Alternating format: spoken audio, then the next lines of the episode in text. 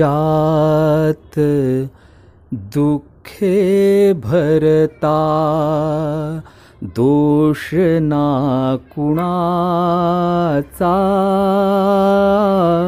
पराधीन आ जगती पुत्र मानवाचा दोष ना कुणाचा. मित्रांनो आजच्या बोधकथेत हे गाणं कसं? असा प्रश्न तुम्हाला निश्चित पडला असेल. पण खरं सांगू का? गीत रामायणातील या गीतातून एक सुंदर बोध आपल्याला मिळतो. त्या तात्पर्याचीच एक कथा आज मी तुम्हाला ऐकवणार आहे. त्याचे लेखक आहेत डॉक्टर प्रभाकर श्रावण चौधरी आणि कथेचं शीर्षक आहे राजकन्या. मगध देशाच्या राजाची एक कन्या होती. तिचे नाव सुहासिनी. तिला बालपणापासूनच ऋषी मुनींचा सहवास लाभला होता. ती जशी ज्ञानी होती तशीच रूपवती सुद्धा होती. ती युवती झाली. तिच्या आई वडिलांना राजा राणीला तिच्या विवाहाची काळजी वाटू लागली. एके दिवशी तिनं आपल्या वडिलांना स्पष्टच सांगितलं माझ्यासाठी श्रेष्ठ असा वर शोधण्यास मी स्वतंत्र आहे. मीच माझ्या वराची निवड करीन. जे दुसऱ्याच्या अधीन असतात त्यांना तर कष्ट भोगावेच लागतात. राजानंही आपल्या एकुलत्या एक कन्येच्या इच्छेचा मान राखला. राजानं स्वयंवराची तयारी सुरू केली. वेगवेगळ्या राज्यातील राजकुमार व्यावसायिक विज्ञान कलावंत इत्यादींना स्वयंवरात बोलावले गेले. त्या सर्वांची अलग अलग ठिकाणी निवासाची व्यवस्था करण्यात आली. राजकन्या एका मागून एक वर्गातील उमेदवारांना भेटण्यास गेली.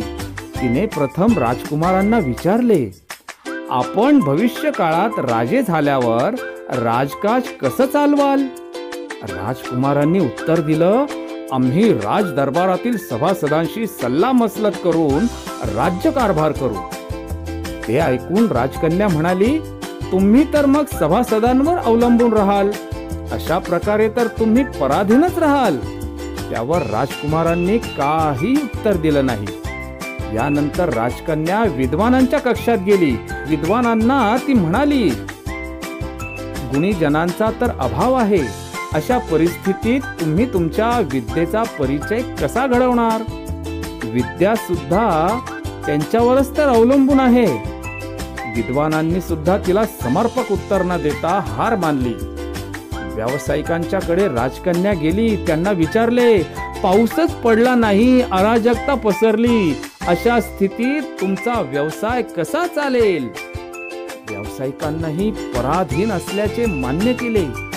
आता कलाकार वर्गातील लोकांची पाळी होती. राजकन्येनं म्हटलं चोखंदळ पारखी लोकांच्या अभावात कला व कलाकार कसे वाढतील?